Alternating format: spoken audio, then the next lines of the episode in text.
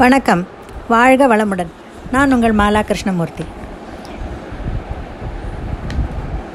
இன்றைய தலைப்பு விடலை பருவம். அதாவது பன்னெண்டுலேருந்து பதினாறு வயசுக்குள்ளன்னு நினைக்கிறேன், டீனேஜ் பருவம்ங்கிறாங்களே, அதுதான். இந்த விடலை பருவத்தை கையாளுறது ரொம்ப கஷ்டங்க. அதுவும் இந்த காலகட்டத்தில் அது பெரிய சேலஞ்சு பேரண்ட்ஸ்க்கு. அந்த பருவத்தில் தான் இந்த குழந்தைங்களுக்கு உடல் அளவிலையும் மன அளவிலையும் நிறைய மாற்றங்கள் ஏற்படுற காலம். இந்த காலம் மாற மாற இந்த விடலை பருவம்ங்கிறது பெற்றவர்களுக்கு ரொம்ப தான் ஒரு ரொம்பவே சேலஞ்சிங்காக தான் இருக்குது. அதுவும் இந்த காலகட்டத்தில் குழந்தைகள் வளர வளர இந்த மீடியாவின் தாக்கம் நிறையவே உள்ளது. சில சமயம் அபாயகரமான அளவுக்கும் செல்கிறது. பெரிய பேர் போன பள்ளியில் நடந்த ஒரு சம்பவம். பத்தாம் கிளாஸ் படிக்கும் ஒரு பையனுக்கும் பெண்ணுக்கும் காதல்.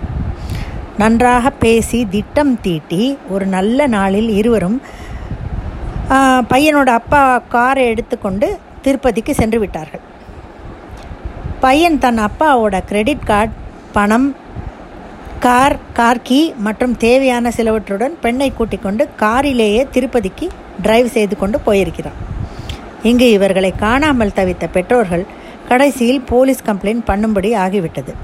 அவர்கள் அந்த இருவரையும் திருப்பதியில் கண்டுபிடித்து அவரவர்கள் பெற்றோர்களிடம் கொண்டு வந்து சேர்த்து விட்டனர். இரண்டு பேருடைய பெற்றோரும் நல்ல வசதி படைத்தவர்கள். ஆனால் குழந்தைகளோடு நேரம் கொடுக்க தவறியவர்கள். இப்போது யார் பேரில் குற்றம் சாட்டுவது? தப்பாக வளர்த்த பெற்றோரையா அல்லது குழந்தைகளையா? எனக்கென்னவோ அன்பு கிடைக்காத குழந்தைகள் தான் இந்த மாதிரி ஒரு எக்ஸ்ட்ரீம் முடிவுக்கு போவார்கள் என்று தோன்றுகிறது. இன்ஃபேச்சுவேஷன் எல்லாருக்கும் இருக்கும் தான்.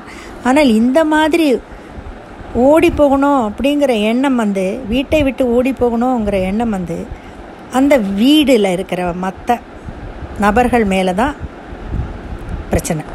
இந்த சம்பவம் வெளிவராமல் இருக்க பள்ளிக்கூடம் ரொம்ப முயற்சி செய்து தோ தோற்றுது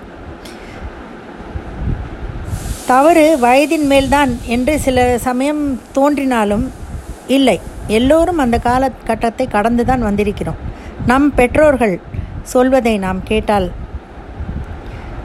நமக்கு நம்ம நம்மால் இந்த மாதிரியெல்லாம் ஓடி போக வேண்டும் என்று தோன்றாது. பின் விளைவுகள் பற்றி சிந்திக்க தோன்றாத பருவம். அதனால் பெற்றோர்கள் தான் வழி தவறாமல் போக உதவ வேண்டும் என்று எனக்கு தோன்றுகிறது. அதற்கு நம் குழந்தைகள் நம்மிடம் நெருக்கமாக இருக்க வேண்டும். எதையும் மறைக்காமல் சொன்னால் கண்டிப்பாக அப்பா அம்மாவிடம் தீர்வு கிடைக்கும் என்ற நம்பிக்கையை தாய் தந்தையர் தான் உருவாக்க வேண்டும். இதில் மிகவும் முக்கியமான பங்கு தாய் வகிக்கிறாள். தாய்க்கு தன் குழந்தைகள் முகத்தை பார்த்தாலே அவர்கள் மகிழ்ச்சியாக எப்போதும் போல் இருக்கிறார்களா அல்லாவது அல்லது ஏதாவது பிரச்சனையில் மன உளைச்சலுடன் உள்ளார்களா என்று தெரிந்துவிடும். இந்த காலகட்டத்தில் குற்றம் புரிவது, தடமாறி போவது, கூடா நட்பு எல்லாம் ரொம்பவே இந்த பருவத்தினரை ஈர்க்கிறது.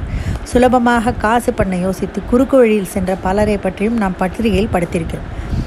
சமீபத்தில் பெர்த் நகரத்தில் ஃப்ரீமேண்டில் என்ற ஜெயிலுக்கு சென்றிருந்தோம். அதை இப்போது வேர்ல்ட் ஹெரிட்டேஜ் எடுத்து பராமரிக்கிறது. அதில் ஒரு செல்லில் பதினாலு வயது ப பையன் அடைப்பட்டு இருந்திருக்கிறான். மூன்று மாதங்கள் தான்.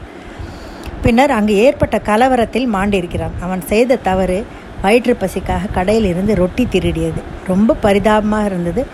அவனுடைய அந்த அவன் அவன் கதையை எழுதி இருந்ததை படித்தபோது தாய் தந்தையர்கள் பிரிந்து விட்டார்கள். அப்பா மறுமணம் செய்திருக்கிறார். இவனுக்கு வீடு கசந்து வெளியே வந்து விட்டான். பசி கொடுமை திருட வைத்துள்ளது. மறுபடியும் இந்த பருவத்தை கையாளுவது பெற்றோர்களுக்கு மிகவும் கடினமானது தான். நாம் எல்லோரும் இந்த பருவத்தை கடந்து தான் வந்திருக்கிறோம். ஆனால் இந்த அளவுக்கு பெற்றவர்கள் பெற்றவர்களுக்கு ஆன்சைட்டியோ இல்லை மன உளைச்சலோ கொடுத்ததாக நினைவில்லை.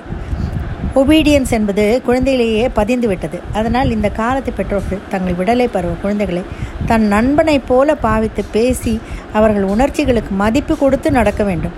நமக்கு இருக்கும் பிரச்சனையை, வீட்டிலேயோ அலுவலகத்திலேயோ உள்ள பிரச்சனையை நம் குழந்தைகள் மேல் காட்டக்கூடாது. அவர்கள் கேட்டு அவர்கள் பிறக்கவில்லை என்ற உண்மை எப்போதும் நினைவில் இருக்க வேண்டும். சகாரிக்கா என்ற பெண் பன்னிரெண்டாம் கிளாஸ் படித்த பிறகு மற்ற எல்லோரையும் போல படிக்க விரும்பவில்லை. தாய் தந்தையர் அவளை புரிந்து கொண்டு அவள் பாதையில் சென்றனர். இப்போது அந்த பெண் மெத்த படித்த பல மேதைகளை வேய்ப்பில் ஆழ்த்தும் அளவுக்கு வளர்ந்து வருகிறாள். மேன்மேலும் வளருவாள் என்பதில் ஐயமே இல்லை.